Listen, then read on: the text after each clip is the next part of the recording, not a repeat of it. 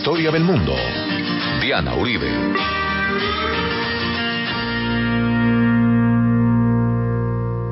Buenas, les invitamos a los oyentes de Caracol que quieran ponerse en contacto con los programas, llamar al 302-9559, 302-9559 o escribir a info arroba la casa de la historia punto com, info arroba la casa de la historia punto com, o a la página web www.lacasadelahistoria.com www.lacasadelahistoria.com Hoy vamos a ver el momento en que se tuerce todo el destino de Irlanda para los católicos y el momento fundacional para los protestantes, la batalla de Boyne, la segunda de las tres heridas de Irlanda.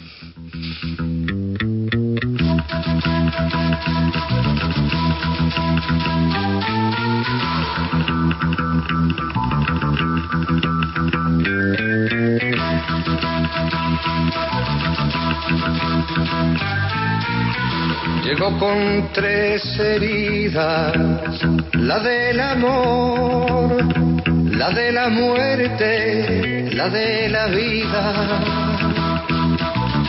Con tres heridas viene la de la vida, la del amor, la de la muerte.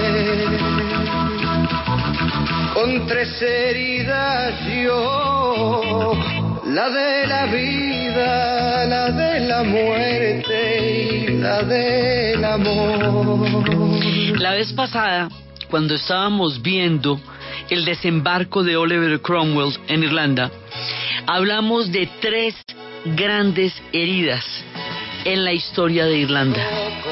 Por eso empezamos con la canción de Serrat interpretando el poema de Miguel Hernández, llegó con tres heridas. La primera es el desembarco de Cromwell en la isla y esta matanza de la cual estuvimos hablando la vez pasada. La segunda, que va a ser irreversible, es la que vamos a ver hoy, la batalla de Boyne, la pérdida del control físico de la isla. Y la tercera va a ser la hambruna la que vamos a ver después, la gran hambruna, the famine, el momento de la gran hambruna en Irlanda.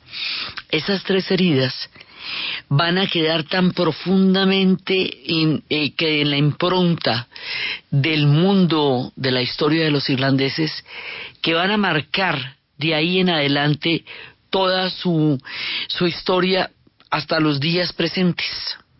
Entonces hoy vamos a ver por qué qué es lo que pasa con la batalla de Boyne, que resulta tan grave, tan irreversible, tan complejo, que nos va a dividir el relato de aquí en adelante porque vamos a tener narrativas distintas. Vamos a tener narrativas católicas y vamos a tener narrativas protestantes. Ya habíamos empezado con esto desde la plantación de Ulster. Pero ahora, esto ya va a ser totalmente diferenciado y poco a poco y cada vez más irreconciliable hasta que se va a volver una cosa muy complicada de aquí hasta que hagan la paz. Entonces, ¿qué es lo que pasa? Pasa que había subido Carlos después de toda esta historia en la que Cromwell había, eh, había decapitado al rey Carlos I y entonces había, eh, había cerrado la Cámara de los, de los Lores, se había quedado con la Cámara de los Comunes y luego después hubo una restauración y luego después volvió otra vez el rey y volvió Carlos. Entonces, Carlos II, y este hombre va a tener una relación con el Parlamento de hacerse pasito o sea, vámonos despacito porque pues ya había visto lo que le podía pasar a uno si se ponía muy mosca con el Parlamento, pues después de todo lo que había pasado. Entonces venía, pues vino Carlos I, lo decapitan, el protectorado, la era de Cromwell y luego viene Carlos II y Carlos II va a tener un periodo relativamente fresco. Y resulta que después de que Carlos II termine de gobernar, va a venir otra vez Jacobo, otro Jacobo, Jacobo II. Estamos todavía en la línea de los estuardos. Pasa con los estuardos que los Carlos son protestantes y los Jacobos son católicos. Entonces, Jacobo II es católico y va a volver a enfrentarse al Parlamento. Y la confrontación con el Parlamento va a volver a ponernos otra vez en ese clima de intolerancia, de ingobernabilidad, de desasosiego, de, complicación terrible que se había vivido en las épocas anteriores. Entonces aquí hay que definir cuál va a ser el gobierno de Inglaterra de una vez por todas y cuál va a ser la relación entre la monarquía y el parlamento y cuál va a ser el predominio si va a ser católico o protestante. Y la, el, el predominio católico o protestante se va a definir en una batalla que lo que se está definiendo es el destino de Inglaterra y de Irlanda, de los Estuardo eh, de los católicos o de los protestantes o de la, eh, la lucha de poderes, si se quiere, el choque de trenes entre el Parlamento y la monarquía, se va a definir toda esa vuelta a ver cómo va a quedar. Y esa vuelta se va a definir en un lugar en Irlanda, alrededor del río Boyne, que se va a llamar por el lugar geográfico la batalla de Boyne. Entonces, ¿qué pasa? Que en la carta que va a tener el Parlamento para poder reemplazar a Jacobo II es que van a sacarse de la manga un nieto de Carlos I el decapitado, que es un tipo de la casa, se llama Guillermo de Orange.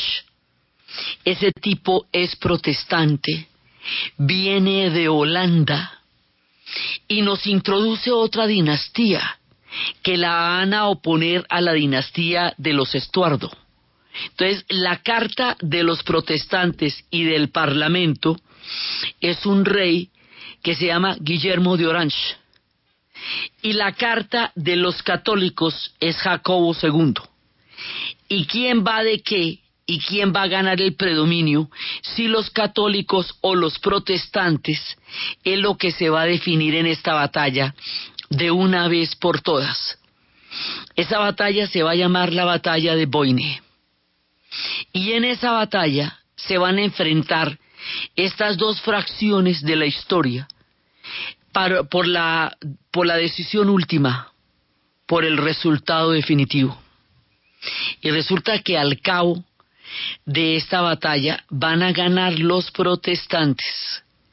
Va a ganar Guillermo de Orange, la casa de Hanover, y va a ganar Guillermo de Orange y van a ganar los protestantes y va a perder Jacobo. Van a perder los jacobitas, Jacobo va a tener que salir de ahí para Francia, lo que va a hacer que permanentemente haya la ilusión de poder restaurar a Jacobo alguna vez en el trono, lo que no va a llevar a rebeliones en su nombre que llamaremos las rebeliones jacobitas, los ejércitos de los Jacobites, que también nos incluyen a Escocia, ya vamos a ver por qué los escoceses también van a estar metidos acá, porque los escoceses católicos también apoyan a Jacobo II junto con los irlandeses católicos, mientras que los protestantes de, todos los, de todos los lados están apoyando a Guillermo de Orange. Pero es Guillermo de Orange quien va a ganar. La batalla en sí misma no es que sea la batalla más grande de la historia, no es que sea la batalla más tremenda, pero los resultados de la batalla sí son los más tremendos.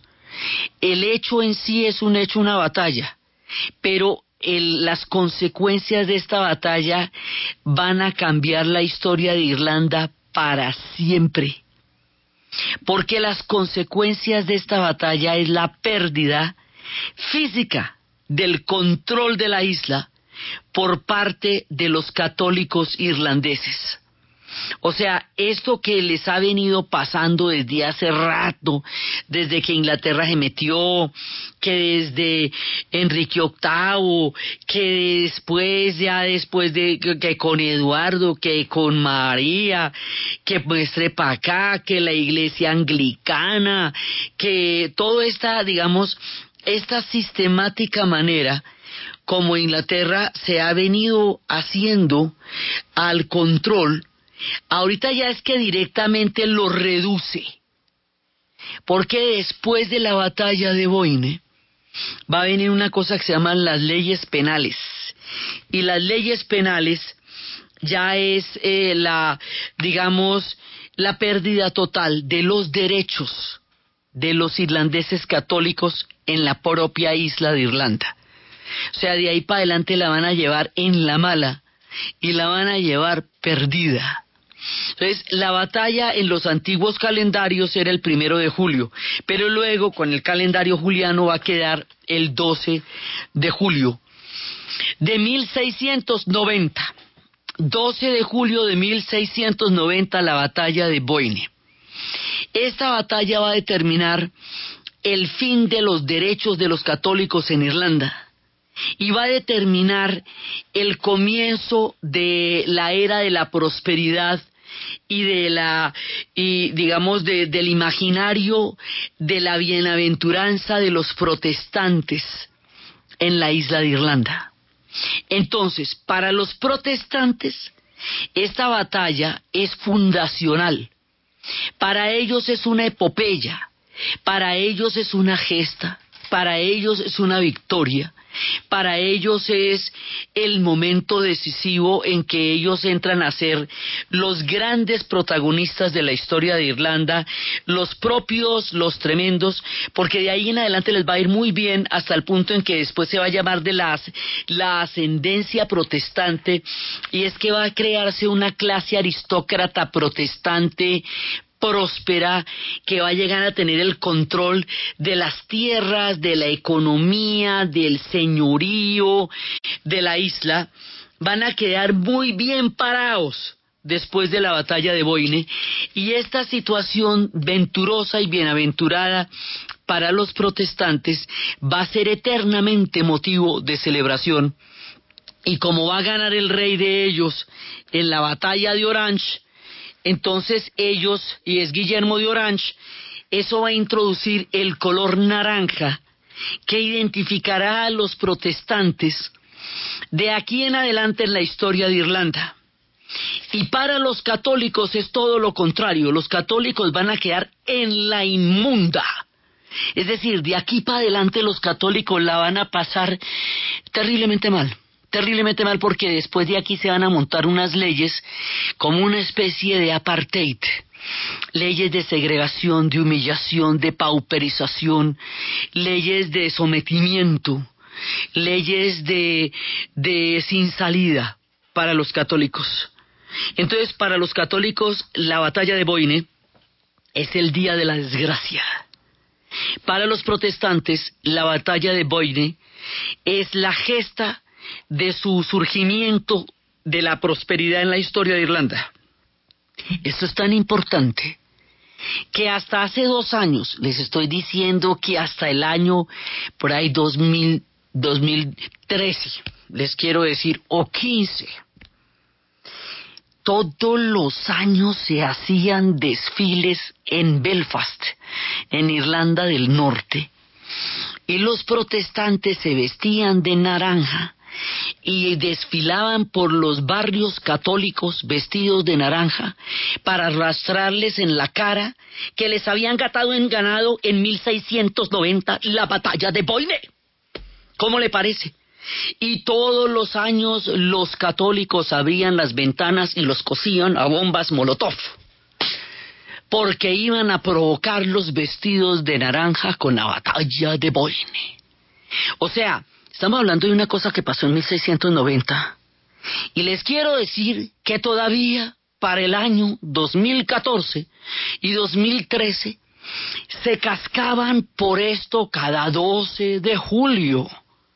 Entonces, esto incluso después de la paz todavía se cascaban por esto. Ya ahora ya no volvieron a cascarse por esto, entonces ya llegaron al acuerdo de que los protestantes hacen su desfile por los barrios protestantes, porque para los protestantes esto es el derecho a un legado. Para los católicos es el recuerdo más amargo que puedan tener en toda su historia. Entonces, eh, cuando la memoria se vuelve amargura no tiene salida.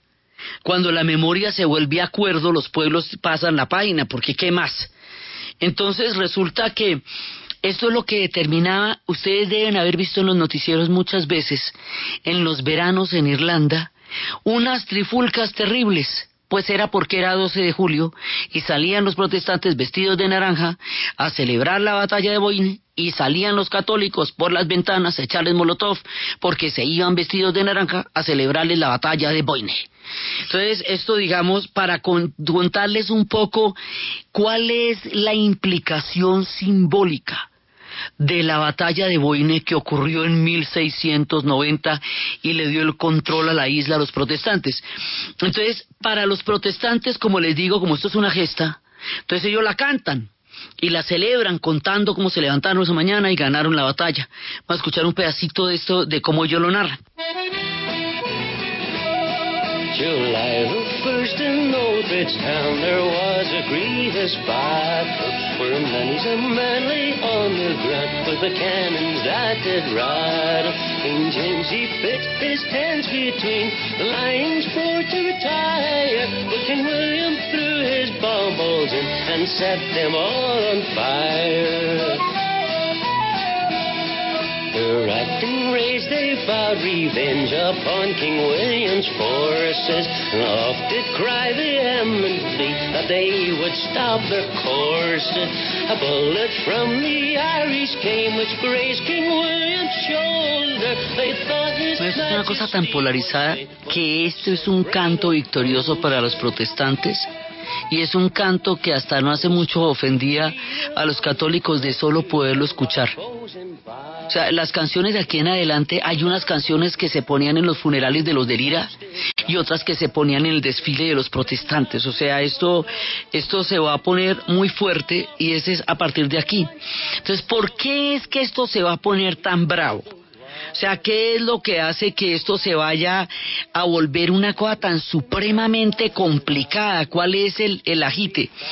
Pues el agite es que después de la pérdida del control físico de la isla, los ingleses van a declarar unas leyes que se van a llamar las leyes penales, the penal law.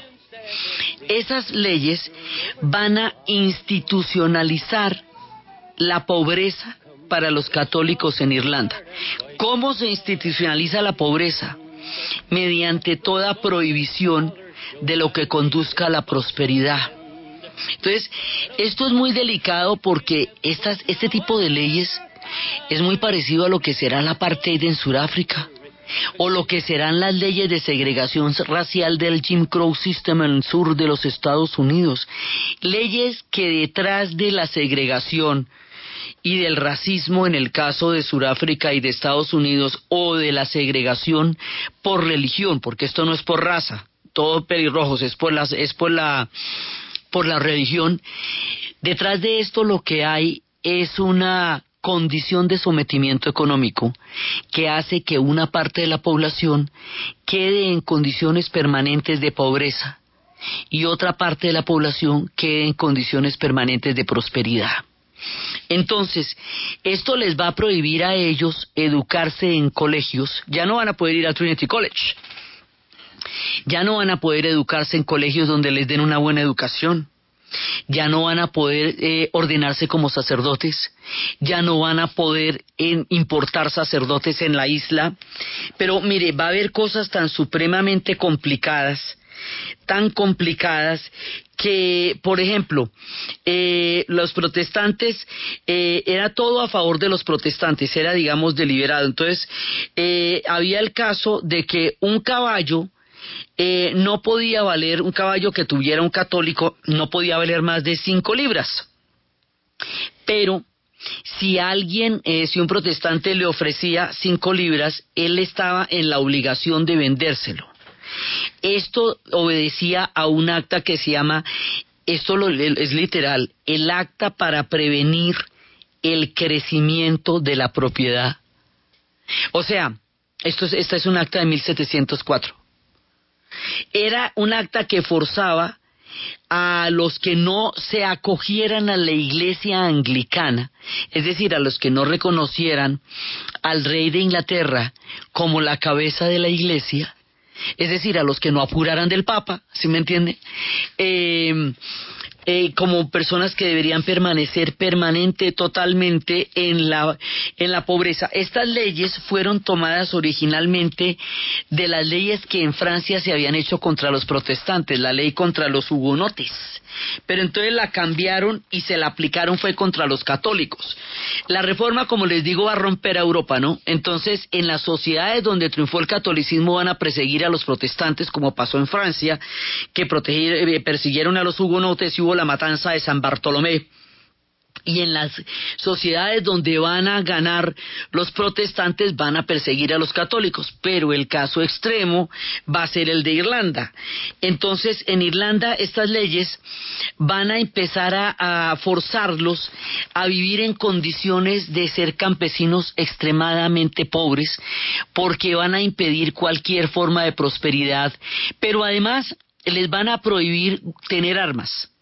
Tener armas defensivas y armas ofensivas, sean estas espadas o armas de fuego o palos.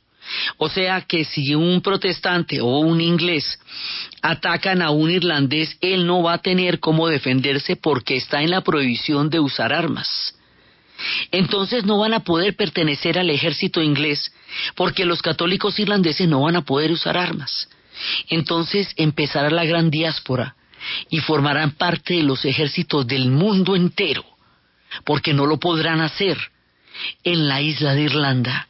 Y eso es lo que vamos a ver después de la pausa.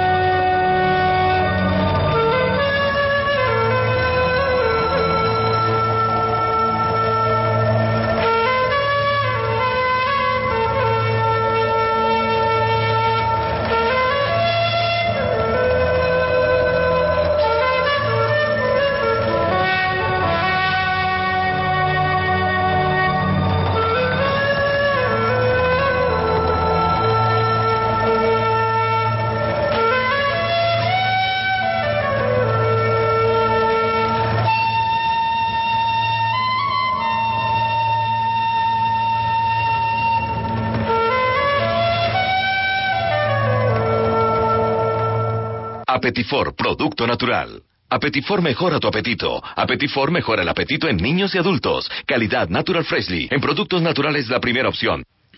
1131. ¿Punto naturista? Gracias. ¿Tiene Digestar Jalea con acción laxante, suave, blanda y placentera de Laboratorios Natural Freshly? Sí, señora. Tenemos la línea Natural Freshly. Digestar Cápsulas Forte y Digestar Fibra. Para otras afecciones, Apetifor, Venas Full, Gasof y Finacid. ¿Y Freshly Pause Cápsulas y Fibofor Fibra con probióticos? Naturalmente. Natural Freshly. Tratamientos científicos con productos naturales. En productos naturales, la primera opción. Con el sello del Instituto Farmacológico Botánico.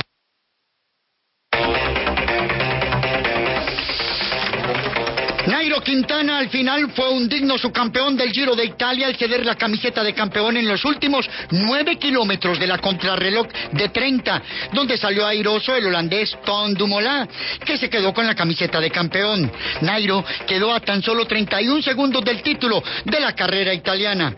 Sobre la apasionante final de la Corsa, el escudero de Nairo, Winner Anacona, comentó sobre su jefe de fila. Hoy iba a ganar el que tenía que ganar la carretera, tenía que ganar cada quien en su, en su, lugar y así ha, pasado. Nairo lo ha hecho muy bien, la verdad que ha hecho una contrarreloj muy, muy buena, pues porque sobre el papel había la posibilidad que quedaras afuera del podio, así que nada, que hace sabor amargo, pero nosotros vamos tranquilos con el deber cumplido. La otra gran noticia para Colombia fue la camiseta morada que lució Fernando Gaviria como campeón de la regularidad, gracias a sus cuatro vibrantes victorias de etapa.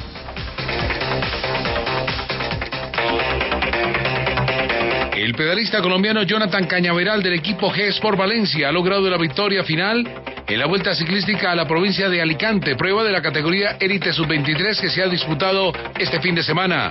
El colombiano ha sido el ganador de la clasificación general en el cómputo de las dos fracciones que tuvo la Vuelta a Alicante, competición que ha regresado al calendario español tras 10 años de ausencia El futbolista colombiano Carlos Vaca jugó 77 minutos y desperdició pera máxima.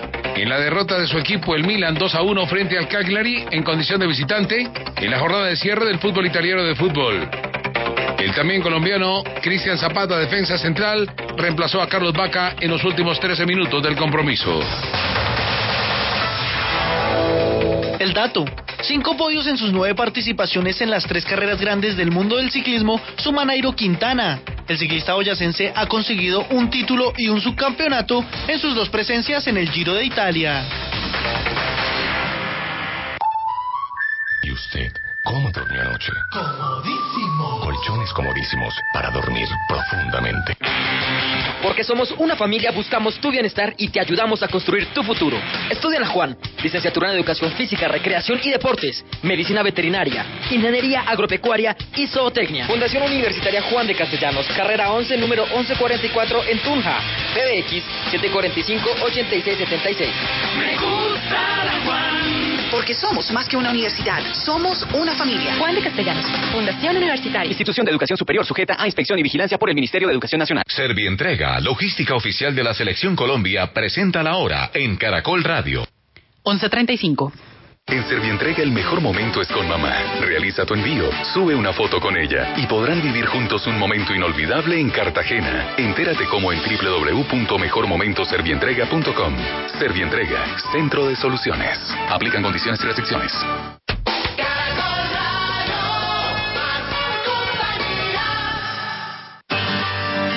Historia del mundo de Caracol Radio.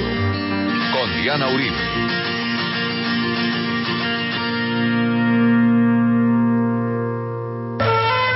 Part of Ireland with which Britain claims a union, their last imperial stand, a spoil of conquests retained by London. But in this post-colonial world, there's great support for the old notion that 'tis the right of every people to have self-determination. Many Irishmen have laid out clear the arguments of reason, the first United Irishmen and the patriots, Flood and Grattan, O'Connell the Liberator and Parnell our uncrowned king, all argued well, but Britain... De aquí en adelante, después, los irlandeses van a pasar a ser, los católicos irlandeses van a pasar a ser ciudadanos de segunda clase. Y luego ya les van a quitar el parlamento. Y luego directamente los van a mandar desde Westminster. Y va a haber una, digamos, esto va a quedar reducido a una colonia. Por eso, más adelante, ellos van a buscar lo que se llama el home rule, que es que ellos puedan gobernarse desde la propia isla, que vayan a tener un parlamento, que no vayan a ser una colonia, que vayan a tener un país. O sea, todo lo que va a pasar más adelante, que va a ser la rebelión de la Pascua, que va a llevar a la partición de la isla, que va a llevar a que la Irlanda del Norte quede parte de los británicos y la Irlanda del Sur se vuelva un país, y que la, todo eso que va a pasar ya en el siglo XX, en 1916, es tratar de revertir el resultado de cómo quedaron las cosas en la batalla de Boine. Toda la lucha de los irlandeses es que las cosas se puedan volver de una manera diferente a como quedaron en la batalla de Boine. Por eso es que es importante entender esto, porque todo lo que pase de aquí en adelante tiene que ver con el resultado de la batalla de Boine y las, y las leyes penales. Las leyes penales, al prohibir que los irlandeses tengan ejércitos y tengan ni siquiera ejércitos, armas, va a hacer que los ejércitos se tengan que formar en otra parte. Motivo por el cual los irlandeses van a formar parte de todos los ejércitos del mundo y van a tener, eh, van a se, se, van a llamar los gansos salvajes en Austria, van a estar en los ejércitos de Rusia, van a también a formar parte de los ejércitos de la independencia en América Latina más adelante. O'Leary estará con Bolívar. Justo ahora hay una exposición de lo que hablaremos, un programa completo sobre el papel de los irlandeses en las, en las Américas y en las independencias y en las revoluciones en América, porque los irlandeses se van a dispersar por todas partes, en los demás ejércitos del mundo tendrán el derecho a integrar eh, ejércitos y hacer jerarquías militares, pero en Irlanda no, por lo menos no como católicos Y por eso les digo, en esa época no había ciudadanos, porque eso va a ser un invento de la Revolución Francesa. Pero si hubiera ciudadanos, ellos serían ciudadanos de segunda clase en su propia isla. Entonces, eso va a hacer que a partir de las leyes penales, un millón de irlandeses van a emigrar. Porque nadie es que no se pueden quedar ahí en las condiciones en las que van a quedar. Entonces de aquí en adelante va a empezar un fenómeno que nos va a partir la historia en otro pedazo nuevo, que otra pática que le sale al relato, que se va a llamar la diáspora. La diáspora, es decir, los irlandeses que van a vivir en el exilio, van a ser millones y millones. Ya habían empezado con la salida de los, de los condes, the flight of the earls, pero esto ahorita ya van a ser mucha gente. Entonces más adelante vamos a ver cómo ellos van a conformar nuevos países, como será el caso de Estados Unidos y de Australia. Motivo por el cual el Día de San Patricio se celebra ya prácticamente en el mundo entero de la cantidad de irlandeses que hay en todo lado. Entonces, ellos van a estar en todas partes. Después vamos a ver el papel de ellos en las Américas. Como les digo, vamos a contar, y ahorita hay una exposición contando esto, de cómo es que ellos... Eh, de cómo ahorita en el Archivo Nacional las están dando, ya acá y la quitan, de cómo es que ellos intervienen también en toda, se meten en todas partes porque en el único lugar donde no pueden estar es allá. Todos los irlandeses que salen de la isla les va bien, prosperan, serán grandes escritores, grandes intelectuales, grandes militares, pero los que se quedan en la isla se mueren de hambre y pasan en las condiciones más difíciles porque cómo quedaron las cosas después de las leyes penales, después del resultado de la batalla de Boine, para ellos la vida se vuelve de una cosa muy difícil. Entonces, vea cómo era difícil que los mismos protestantes privilegiados se quejan de la situación de los católicos. William Molineux, crítico, filósofo anglicano irlandés, expuso, decía que eh, la exposición del caso del sometimiento de Irlanda por las leyes del Parlamento. Jonathan Swift, uno de los grandes escritores irlandeses, él es protestante, él es el autor de los viajes de Gulliver. Los viajes de Gulliver en realidad es una sátira política sumamente aguda a la política de su época. Que la, digamos, eso es todo menos una historia de niños. Eso es una historia de cómo en el país de los enanos y en el país de los gigantes y en la manera como estaban destinadas las ciudades y organizadas las sociedades, Gulliver eh, y, todo lo que va a pasar, él lo que va a hacer es de realizar una sátira completamente eh, mordaz, terrible de la época. Esto es una perspectiva política de lo que pasó. A alguien después se le ocurrió que eso era una historia para niños. Eso no es una historia para niños. O Gulliver en el país de los enanos es una historia política de la época en la que vivió Jonathan Swift. Y su crítica llegó a ser tan áspera y las condiciones de los irlandeses católicos eran tan terribles que él hizo por ahí, tenía un, un libro que decía, un escrito que era una humilde propuesta que decía que ya que ni siquiera le quedaba a los campesinos con qué poder criar a sus propios hijos porque no tenían con qué alimentarlos. Él proponía que se los vendieran a los ingleses para que se los comieran y verá cómo todo se podía solucionar porque ni siquiera tenían que criarlos.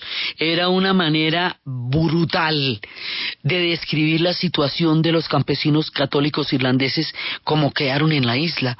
Y después de eso viene toda la persecución de su cultura, porque a esto se le va a añadir la, la imposición de la lengua inglesa de la cultura inglesa, de la religión, la persecución del gaélico. Pero mientras esto estaba pasando en Irlanda, otro tanto está pasando en Escocia. Con 50 años más o menos de diferencia entre la batalla de Boyne, va a haber otra batalla en Escocia que se va a llamar la batalla de Culloden. La batalla de Culloden va a ser en 1746. Esa batalla es donde van a morir todos los clanes escoceses de la Tierra Alta, los Highlanders. Todas las historias que hemos escuchado de los Highlanders y el relato de esta chica inglesa que toca una piedra y queda atrapada 200 años antes en la Highland que se llama Outlander, la historia de Claire. Todo eso es la historia de los clanes, los MacLeod, los McIntyre, los MacLeod, toda esta gente.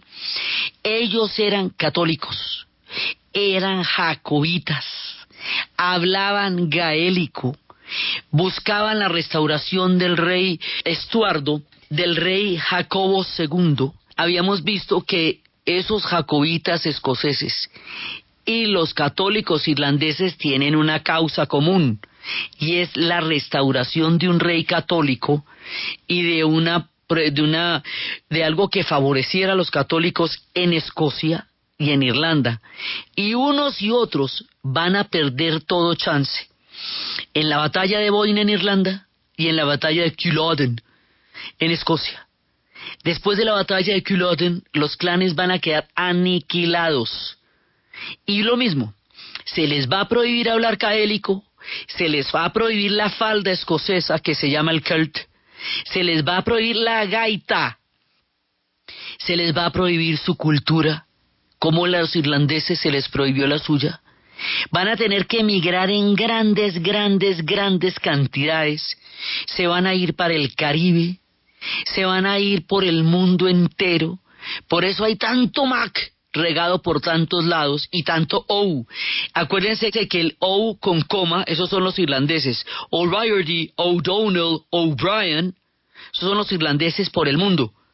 Y los Mac, Mackelot, McIntyre, MacLeod, esos son los escoceses regados por el mundo. Unos y otros perdieron la batalla de existencia en sus propias tierras y tuvieron que salir.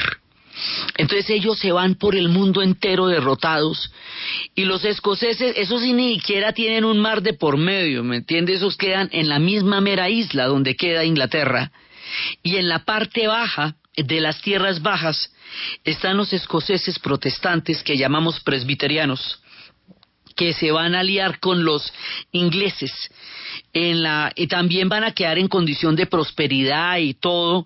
¿Cómo le va a pasar a los protestantes en Irlanda? Y aquí es cuando la cosa se nos vuelve entre católicos y protestantes en todos lados.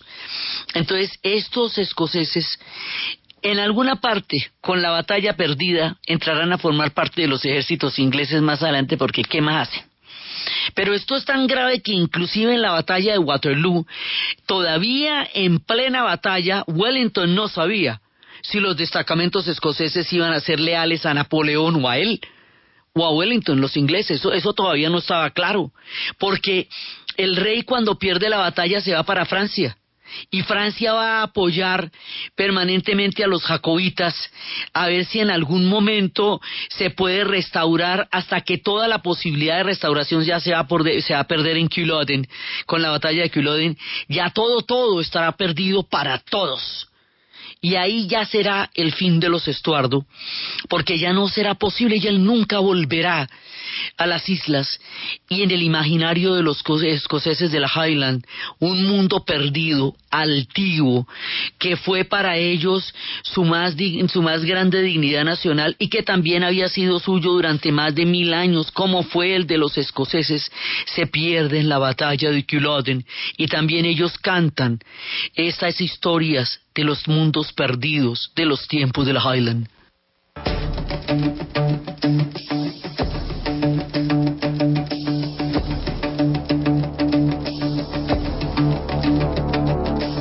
The Aachen dune, just a wee bit frae the tune, frae the Highlands I was bound to view the hawks of Gromdale. I met a man in tartan trews and speared at him what was the news. Says he, the Highland army ruse that are they come to Gromdale. We were in bed, sir, everyone, when the English host upon us came. A bloody battle then began upon the hawks of Cromdale. The English horse, they were so rude, they bathed their hooves in healing blood. But our brave clans so boldly stood upon the hawks of Cromdale. But alas, we could no longer stay in all the hills we came away. Instead, we did lament the day that we come to Cromdale. Están los escoceses contando sus batallas contra los ingleses. Entonces los escoceses crean también su propio imaginario, que es el de Corazón Valiente, el de Braveheart, el de Jack Bruce. Eh, todo, ellos también tienen ese imaginario de una cantidad de héroes que lucharon por una nación escocesa libre e independiente y perdieron esa posibilidad. Y cuando uno atraviesa el mapa y llega al territorio escocés, eso empiezan a gritar en esos trenes que uno está llegando a Escocia. Se ven las mismas ovejas y todo lo mismo, pero ellos empiezan a gritar que uno está llegando a Escocia y que uno está llegando a Escocia. Y como perdieron la posibilidad física, tienen una nación mental y para ellos Escocia es una, y Escocia es ellos, y Escocia es de todas maneras un estado mental porque no pudo ser un estado geográfico hasta ahora, ¿no? Porque no sabemos con los resultados del Brexit qué pase con los escoceses. Entonces, este tema de los escoceses con Francia, con los jacobitas, con la con todo lo que Francia los ayudó en esa época, eh, son las raíces de donde viene ellos que ellos quieran permanecer en la Unión Europea ahora y no quieran quedarse con Inglaterra porque tienen malos recuerdos de estas épocas. Sí, entonces es importante tener en cuenta estas raíces históricas tan antiguas y tan profundas a la hora de la política moderna, porque lo de ellos eran relaciones con Francia a través de los jacobitas y no con Inglaterra que para ellos era el enemigo. Sí, y así también era para los irlandeses, era una gran medida. Entonces eso, digamos, ese dato lo dejamos en el aire hasta que la historia lo resuelva, que más o menos será pronto. Entonces, resulta que los escoceses, pues nada, pierden la batalla y quedan anexados, pierden, lo de la Highland pierde todo eso y va a quedar anexada, pero Escocia será un imaginario poderosísimo, poderosísimo. Entonces, ¿qué es lo que pasa detrás de esto? Pasa detrás de esto que hay un proyecto colonial, hay un proyecto grande y ese proyecto consiste en que para poder crear una cosa que se va a llamar Inglaterra, que va a ser un imperio, lo primero que van a hacer es someter a los irlandeses y a los escoceses. Y para someterlos les van a, les van a espichar su cultura, les van a perseguir la cultura, los van a pauperizar, les van a perseguir su religión, los van a condenar a la pobreza, los van a condenar a condiciones muy difíciles de existencia. Peor aún en Irlanda, ¿no? En Escocia las cosas van a ser duras pero no tan graves. Peor aún en Irlanda, ¿sí? Y sobre la ruina de la antigua cultura de los escoceses y de los irlandeses católicos, los escoceses católicos e irlandeses católicos, se va a montar un nuevo proyecto que va a convertir estas islas en islas británicas. Y esto va a ser el ensayo general de lo que va a ser el imperio británico. Y el imperio británico va a hacer este tipo de procedimientos con diferentes condiciones culturales, algo más allá, algo más acá, por el mundo entero, y muchos pueblos van a sufrir este tipo de suertes desde, mejor dicho, de en todas partes del planeta hasta el día en que uno de cada cuatro habitantes del planeta Sierra vaya a ser súbdito de la reina Victoria.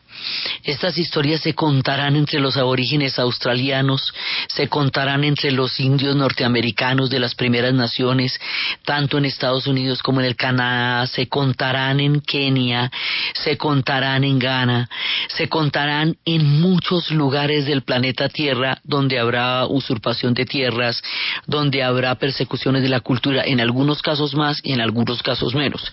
En el caso de Irlanda y en el caso de Escocia fue extremo o sea, a ellos los convirtieron en colonia muy a la fuerza. En otros casos, digamos, la, la, cultura se va a respetar más, como en el caso de la India, mucho más adelante. O sea, esto se va a refinar. Pero a la gente que le tocó a lo bestia, a lo bestia, a lo bestia, a lo muy terrible fueron a los escoceses y a los irlandeses. Quedaron convertidos en unas en colonias en unas condiciones sumamente difíciles y eso digamos es una memoria histórica bastante bastante dolorosa. Entonces eso es digamos la primera forma del colonialismo de lo que va a ser un imperio que está surgiendo en el momento en que el imperio más grande era España. Después España va a decaer Inglaterra se lo va a reemplazar como el imperio más grande del planeta. Este es la- esto es, digamos, el surgimiento de cómo ese imperio se va a hacer más grande, más grande cada vez.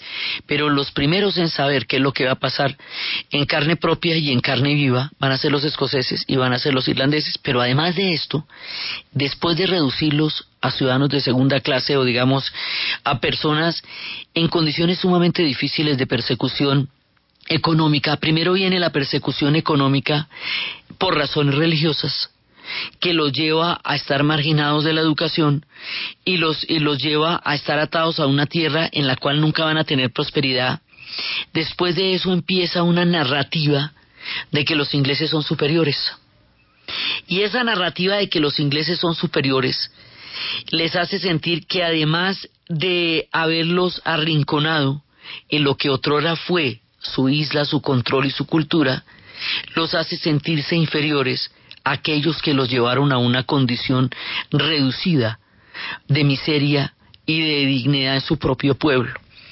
Entonces, uno de los problemas más graves del colonialismo es que una vez que reduce a un pueblo a condiciones de subordinación, además le hace sentir una cultura de inferioridad, una sensación de inferioridad con respecto a aquel que lo sometió.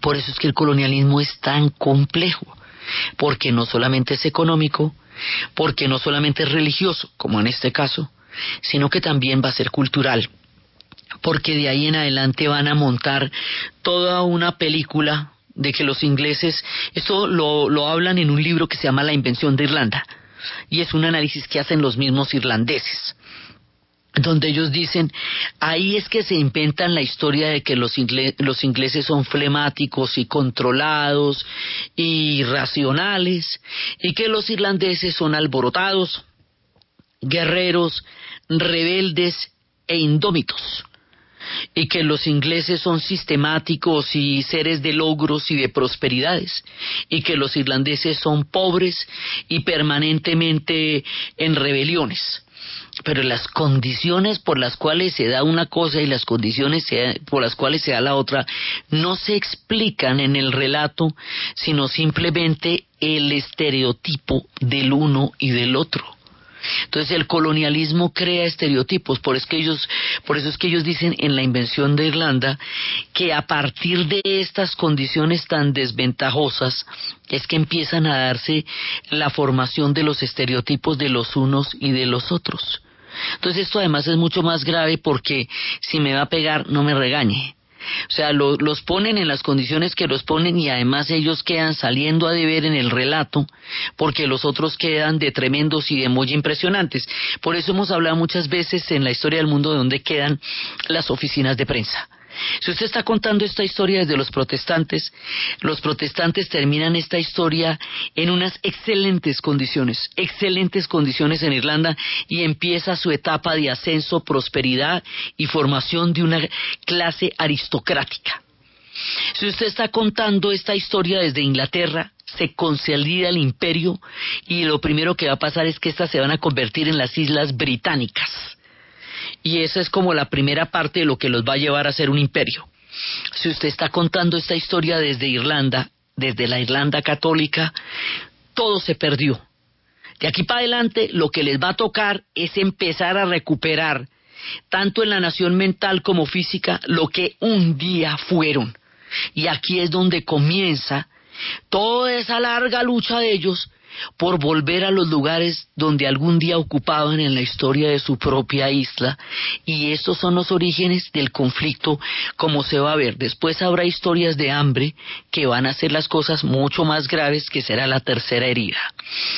Entonces, desde los espacios de la pérdida del control de la isla, de la batalla de Boine, de Guillermo de Orange, de los desfiles del 12 de julio, de la ruina del mundo de los católicos, de las leyes penales, de la prosperidad de los protestantes, del legado que para ellos significa la batalla de Boine, de la encrucijada de los católicos irlandeses y del comienzo de la gran diáspora de los irlandeses por el planeta Tierra después de la derrota de la batalla de Boine en la narración de Ana Uribe, en la producción Jessy Rodríguez y para ustedes, feliz fin de semana.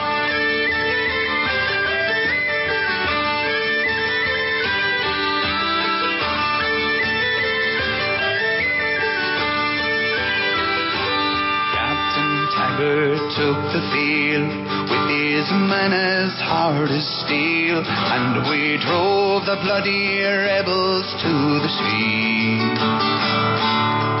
Before the guns were stilled, there were many hundreds killed.